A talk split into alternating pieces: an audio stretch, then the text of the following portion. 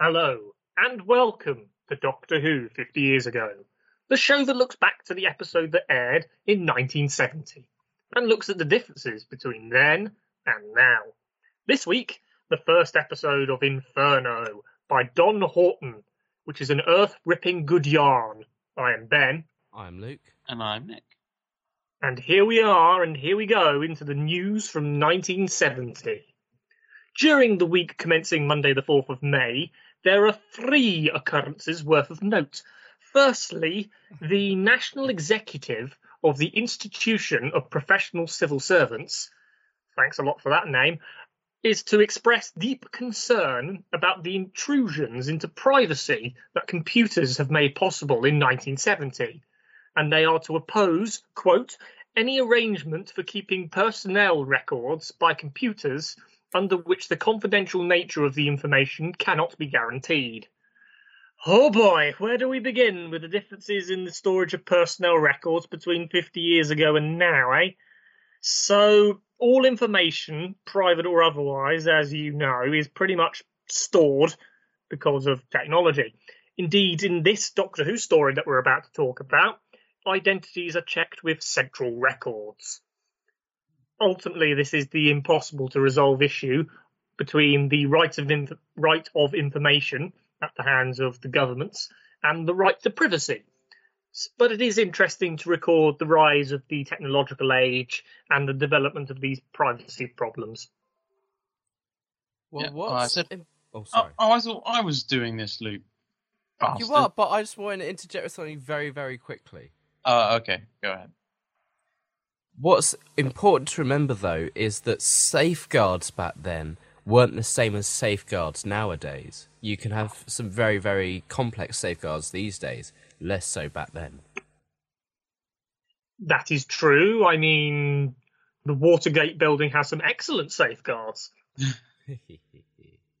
Yeah, I suppose it's rather difficult to conceive of security precautions you could put in place. The technology that either hasn't been invented yet or is on the cusp of being invented. So they're probably thinking it, imagining it as just being as easy to break into an unprotected office.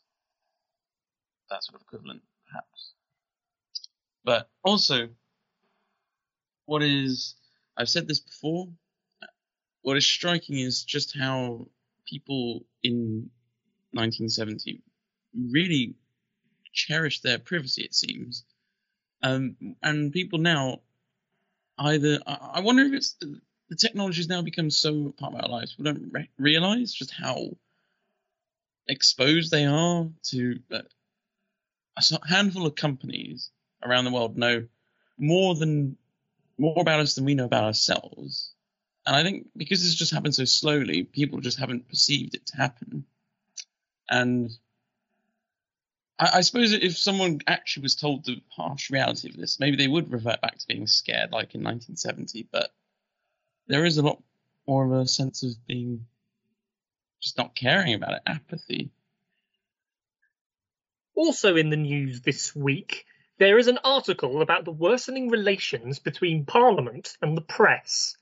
We've talked a heck of a lot about the press as portrayed in Doctor Who season 7 as being increasingly more casual, more tabloid. And the article in the Times of London here refers to a drift away from healthy respect, an increase in mutual suspicion, and a failure to appreciate each other's difficulties. So, your usual relationship. One could argue that as journalism changed from being deferential to more inquisitive, what with the rise of ITN and actual, you know, pressing journalism, this in turn changed the relationship between the different elements of power. It becomes more combative between the government and the press. Negativity therefore creeps in, and then there's no going back you could look at nowadays where there is arguable deference to the government of the day in some cases, but then there's criticism in other places. Again, what we're seeing here in this article is the evolving nature of press relations in Britain and the world between 50 years ago and now. That's what I find so interesting about the presentation of the press so far in season seven, because they're never really portrayed as bad people, And it's the support of the people that would allow them to have these greater laws passed in Parliament. So they're not really liked by politicians, but they're not loved by the public either, meaning that they have to fight tooth and nail in order to get anywhere. And I'll point out, by the way, that when the relationship between journalists and politicians is good, you get something like the general election. I think it was like one of the first ones we properly broadcast. That would have been about 1992, when you just had so many politicians seeming chummy with the television anchors, and it was an awful thing to see. If the politicians start to like the journalists, then it starts to feel very untrustworthy. There should be a little bit of combativeness going on there, just to keep things going. And finally, there is also an emergency debate in the House of Commons about the United States of America's invasion of Cambodia, which we might have talked about earlier in the series. The Labour government asks the Americans to not go back on their apparent policy of gradual withdrawal from Vietnam. As the 70s plays out, this might not happen. The government refuses specifically to condemn the Americans for going into Cambodia, so the Tories rebel and the left wingers fail to stop the debate and egg on the faces of the government. The best comparison that I can raise for the 21st century um, is conservative skepticism of the Iraq War, with more minor parties in inverted commas like the Lib Dems taking the argument winning stance of why war in the first place. Ultimately, though, whether that translates to the public view remains to be seen, although I suppose it does, what with the massive protests against the Vietnam War in the late 60s, and most certainly any protest against any war in the 21st century. And indeed, all this politics doesn't stop firebombs into the American embassy in London. And that was the news. And now we shall get into Inferno, episode 1, aired Saturday, the 9th of May, written by Don Houghton. Where to begin with this one, folks? It's a seven part serial which fills the space by cramming two stories for the price of one by using the concept of parallel universes. But first, the setup the drilling project to seemingly solve an energy crisis, or at least it is in the novelization, which is surprisingly good forethought or hindsight, depending on when they wrote the blooming book, from Houghton, considering the energy crises of the 1970s. It is therefore a very prescient story in terms of politics of the future of sci-fi, as well as being very good. Um, I, I think I'm safe in saying that this is the one we were all most excited for. Yeah, I'd say I was more excited for Silurians in terms of this podcast. I expected to have more to say about Silurians because you can go on about it and how Hulke was obviously trying to say something about the time. So it's like, oh, that would be the easy one. yeah, but we got we got sidetracked by a bit of a virus, so Yeah. Yeah, that was interesting. he was more wasn't it? prescient in one way, in more ways than one. So you know, all's good there. I know this. I love this episode. It there's such a sense of foreboding in it, isn't it? That that, that kind of humming noise is nearly constant, and then uh, that sort of haunting tune that they're playing as well. It must be running about eighty percent of the runtime. It's just And it begins with a Yeah, haunting it- tune from Mr. Pertwee. Yes, yeah, no, that, I love that a little bit because it's like they're all humming really happily, but then there's also this really disturbing hum that's in the background, and it's just such a doesn't feel right tonally. It punches you in the face, and it's a great kind of like way of unsettling you. So Yeah. you feel unsettled right away. it drills into your subconscious. Oh, that's a good word. Drills. Mm-hmm. The th- what I find interesting generally about this one is how we were saying in Spearhead from Space about the folk horror connection, how that one dwells a lot in the English countryside, and you've got that one little artifact that's going to start the apocalypse from Days of Deep. This one kind of is doing similar things, except here you've got a real sense of isolation, where Spearhead from Space, it ends in Oxford Street. Here, they are actually drilling down into the earth, a la Blood on Satan's Claw, which is the, one of the themes of that one. And you also have this real primitivism that runs through it. You know, they're being thrown back to an earlier. I don't, I don't know exactly how it works, but they go green. It's like going back into a monkey state. So you've got those elements from folk horror as well unfolding here, which I think is very interesting, especially since they were basing all of this on Quatermass, and Nigel Kneale wrote quite a lot of folk horror. So I think there's something to this. Hmm, there is there is an element of folk horror, but there's there's possibly also a element of um, near history industrial horror in terms of the accidents that can and did happen with nuclear power stations.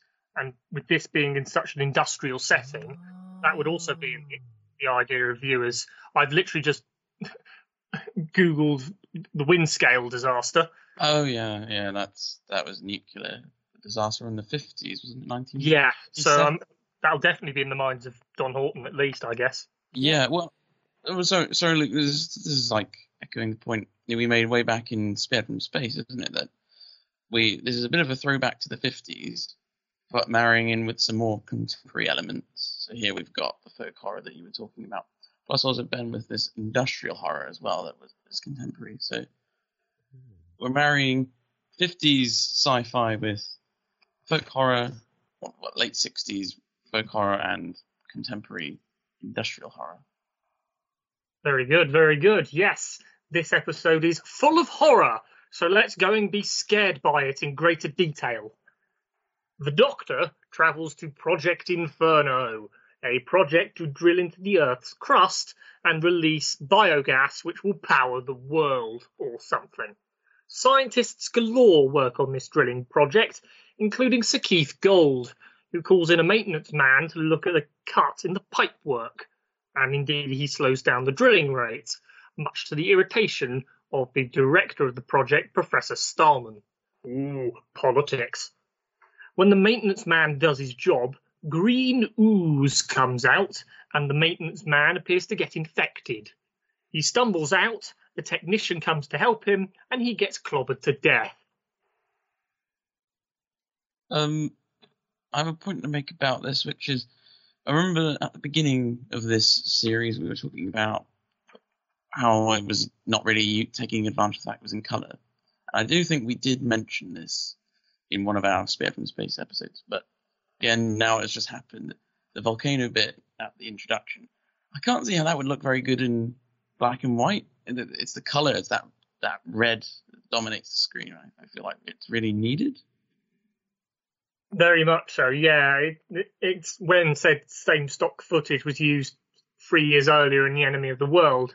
It doesn't quite necessarily grab the scale of the disaster which is about to unfold, as it does here in Inferno. Turns out colour's a pretty good idea.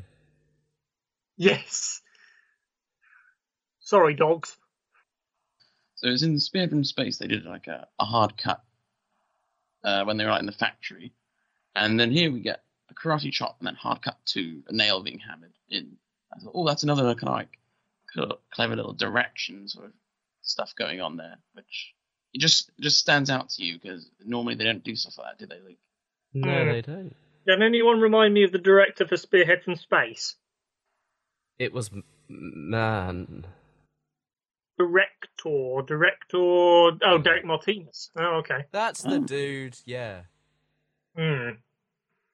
Because obviously we've got Douglas Camfield here for at least the first two and a bit episodes before he has a massive heart explosion. Mm. Yeah, but that's... Um, Barry Letts just went from all his notes. Yeah. Yeah, well, Camfield is one of the most uh, one of the best action directors of Doctor Who, isn't he? Yes. Mm. And perfect for the, the chase scenes in the industrial uh, graveyard horror show. That we're now in, yeah. Yes. okay. And so here, of course, we've got the introduction of, well, I guess the main villain of the piece, uh, Professor Stahlman. And so, uh, so, so his name is Stahlman, and his assistant is Petra and these are Eastern European sounding names. Uh, Stahlman sounds German, so it makes sense that perhaps he is an East German scientist who's either fled um, from East Germany during the Cold War, or perhaps was pinched by Britain after the Second World War, um, and that would explain if he's come from a totalitarian society, his his absolute hatred of authority, paranoia that people are trying to stop him in every which way, because otherwise it's, it's just he seems like he's insane. But if he's coming from East Germany, and when you've got the Stasi, yeah, paranoia is justified. Very much so, and that can indeed take into account many of the political well, I call it political. They're just red hot arguments between Stahlman and Gold, and to a greater extent, Greg Sutton. Yeah, and this also has well, an example of a kind of an outdated stereotype now, because I mean, you don't have the crazy Eastern European scientist that's fled communism or whatever anymore. Um, so that's an old stereotype that this has that was more relevant 50 years ago. Unit and the Doctor are there to supervise Project Inferno and look for the maintenance man who's gone murderous. We have some banter about the Brigadier's moustache. We'll file that away for later. Before we get down to business, the murderer's weapon is hot for some reason. Sir Keith has sent for a drilling consultant to make sure that the project is being done properly. It's Greg Sutton, who is mildly miffed at being called in from Kuwait to be a contingency in the event of emergencies. So he makes several jokes one at civil servants' expense and one at the devil's expense. Although, given this current season, they're both the same thing. Ha ha ha ha. He's a man, though, so he attempts to take advantage of Stahlman's personal assistant Petra and fails. He also attempts to befriend Stahlman and fails. Politics are indeed red hot in Project Inferno. And the doctor just stirs the pot a little as well before he returns to his own workplace. Okay, so I'm going to go off on one of my rambly points. So, this season we have a lot of villains in this sort of vein. They are initially a fairly high powered figure, and then we find somebody who's more powerful than them, then they become a sympathetic figure. For example, Scobie, Mackay, Sir James, Hibbert, not Nyder to an extent once we get near the end. What's his face from as time goes by starts to become the scumbag, and not Nyder starts to become a bit more sympathetic when he dies. It's a loose one, but I could just go along with it for the moment, alright? Just go along with it. What's his face from as time goes by? I can't remember his name. Geoffrey Palmer, Masters. Geoffrey Palmer, yes, that's the dude. Civil servants haven't exactly been loved this season. They've had their mm. moments of being nice, but there's always something underneath it, as with Geoffrey Palmer and with Sir James, and the fact that civil servants are literally all the enemies in Spear from Space when they start walking out of Madame Tussauds. So in this one, I was very surprised to find that Sir Keith Gold is basically the good guy in all of this and the voice of reason. And what I'm saying is, it's because he has already been made sympathetic because of the higher power who is evil, that being Stahlman. Now, I say this suggests a number of things about the time period. We start to see some moral grey of authority figures, not very interesting. But there also suggests a loss of control at an authority level, that they're not able to command respect properly. And it also suggests that authority is being humanized. If we look at how they're on TV more and how they're subjected to scrutiny a la Robin Day, you know, in 1963 he was calling for the televisation of Parliament. And later in 1970, on the 13th of October, he creates a show called It's Your Line on Radio 4 that allows people to call in to quiz politicians themselves, meaning the separation between the higher classes of politicians and government and the lower classes of workers is starting to narrow. So that's what I think is going on here when we see somebody like somebody like Hibbert or Sir James Quinlan, them initially seeming like awful people who are right at the top of the food chain. Then we learn they're not at the top of the food chain and they're being manipulated by someone who's evil and of a higher power, does suggest that there's a humanization of authority and of their own dilemmas. That is a very interesting point. Yeah, there's there's this breakdown in hierarchy based on an evolution, or you know, basically by creating humanization factors, but by also, as you say, supplanting in this big. There are higher authorities, the likes of which we human minds cannot understand, conspiracies and what have you, Mm. which is ripe for sci-fi and indeed for this series. No, and your point was borne out in the news that we had this week.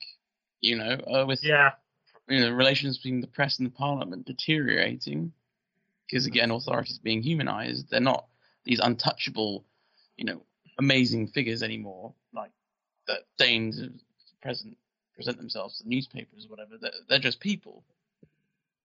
One one is failing to understand the other because both are changing. Although you know their politics are still belittled by the same two main leaders of the political parties. You've got the rise of tabloid journalism and press barons like Murdoch. Quite. So that, that so it's all well and good to attack the tabloid journalists themselves, but why not attack the person in charge of the tabloid journalists, as you say in your speech about civil servants? Excellent, lovely. I enjoyed that. Good. That's going in now, Ben. Ass hats. Right. the doctor goes to his hut to see Liz and the TARDIS console, and together they conduct repairs to the console and perform a test to see if the original prop won't collapse under its own weight. It is seven years old after all. But this is because the doctor is impatient to try and get off Earth still, much to Liz's annoyance.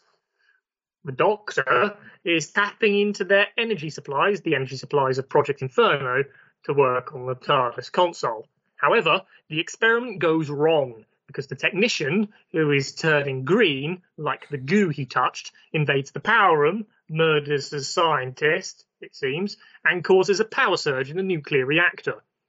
Whilst the Doctor has a trip into interstitial limbo, trademark, Liz eventually rescues him. Now, I'd like to talk about the Doctor's motives here, because at this point, you could argue he's still being quite the selfish ass trying to escape from Earth and do his own thing of being a space cosmic hobo, even though he's changed into a dandy. Here he charms Liz to help him and drains power from what should be a totally legit government project. And I'd like to compare this to his motives in The Green Death, where he basically says, No, I'm not going to investigate Earth ecological problems. That's not my problem. I'm going to go and explore a famous planet in the Acteon galaxy. And it seems to relate to the Third Doctor's motives in general of I'm just going to be a hero and do my own thing. He even says he's a free agent to the Brigadier earlier in the episode, much to the Brigadier's exasperated arched eyebrow. It's it's a very interesting concept of the renegade. yeah, he's he's definitely still not. Uh, the unit family is still not a thing yet. Definitely not. Uh, the, you're only getting the slight hints of it. You know, uh, so the Doctor makes a joke with him in the Silurians, and here they have a little bit of banter about the Briggs moustache. But it, it was still a long way from them being all happy. or Yeah, chummy. What I'm finding interesting about how you're saying he's a renegade in this interesting interpretation, in 63 through 69, he's able to go to a planet, be a renegade, and turn everything on its head. Here, he's not really able to because the laws of Earth don't really allow that, you know. If the Doctor overthrew Earth, the, your, your story's screwed. So he's trying to be a renegade with a day job. And I think that is kind of interesting when you look at. Obviously, this He is a bit. become Re- the civil servant. Yes. He has become the civil servant, and he is stuck because of the greater authority, i.e., the Time Lords. Link to is interesting. That is interesting, but it wasn't where I was going to go with this. Um, essentially, if you look at 60s countercultural optimism of you can change things, here he's thrust into a series where he can't change anything, which is kind of where folk horror originated from when hippies decided, wait, none of this is actually working or doing all that much. And everything, in fact, kind of sucks. Oh, So god damn it, I'm a space professor. I just want to launch rockets into space. Why do aliens keep attacking? Yes. So I think that's an interesting way to look at the renegade and the Doctor motives here. He's holding on to a certain optimism that he'd be able to change things. Except, of course, on Earth, he can't change things. So Hmm. I, I think that's an interesting one. Fascinating concepts here, yeah. The drill head overloads because of the power surge, but Stahlman wants to continue drilling, and everybody protests at him for being appallingly dangerous and try to stop the drill head from, you know, collapsing. The Brigadier and the Doctor go to investigate the power room and meet the Little Green Man, as an Australian continuity announcer would describe him. Hmm, it seems quite appropriate to have an authority figure uh, berating experts and saying they're useless and don't want to think about them because until the last month or so, certain authority figures in certain countries had been doing exactly that for a number of years. Hmm, until it became a matter of life and death, in which case, yep, we'll like you now. Yeah, well, uh, hey, an expert was brought in by an authority figure in this serial. Well, people have always hated experts because an expert is only an expert if they agree with you. If they don't agree with you, they're a fool. And in fact, what they found is that if you see an expert and you agree with them, you agree with your own point more. But if the expert disagrees with you, you still agree with your own point more, you just hate them more. So it's just human psychology to hate anyone who Mm, you're right. disagrees. Also, re- also read the hierarchy point we talked about earlier, Mm. Yeah, because no, it's a okay. hierarchy of intelligence. Mm. and and and, and that point you just made it reminds me of that. Uh, there's an episode of The Thick of It uh, where there's a I have an expert. They have different ex- experts with different opinions. You've got to know what an expert is going to advise you before he advises you. Yeah, and despite the fact that's completely yes man or yes woman, depending on your gender point, Although here uh, uh, Gold is shown to be doing it in good faith, but it could be very easily just a little tweak of it, and it could be shown that he's brought in a man to shut down Stahlman. And I guess that's how Stahlman views it, isn't it? Because of his paranoia of authority. it is a very interesting anomaly which we have discussed at great length, which has gone into the concept of hierarchy, which has gone into the concept of intelligence, and it has also gone into the concept of horror, both folk and industrial. It is a very packed episode of Doctor Who from 50 years ago. Thank you very much for watching. You can find us on Blogspot, which redirects to iTunes. Leave positive comments there because it really helps. You can also find us on Facebook and YouTube, where you can like, comment, and subscribe nicely if you please. Join us next week to walk across the rafters of episode 2 of Inferno. Until then, I've been Ben. I've been Luke. And I've been Nick. Thank you, and goodbye.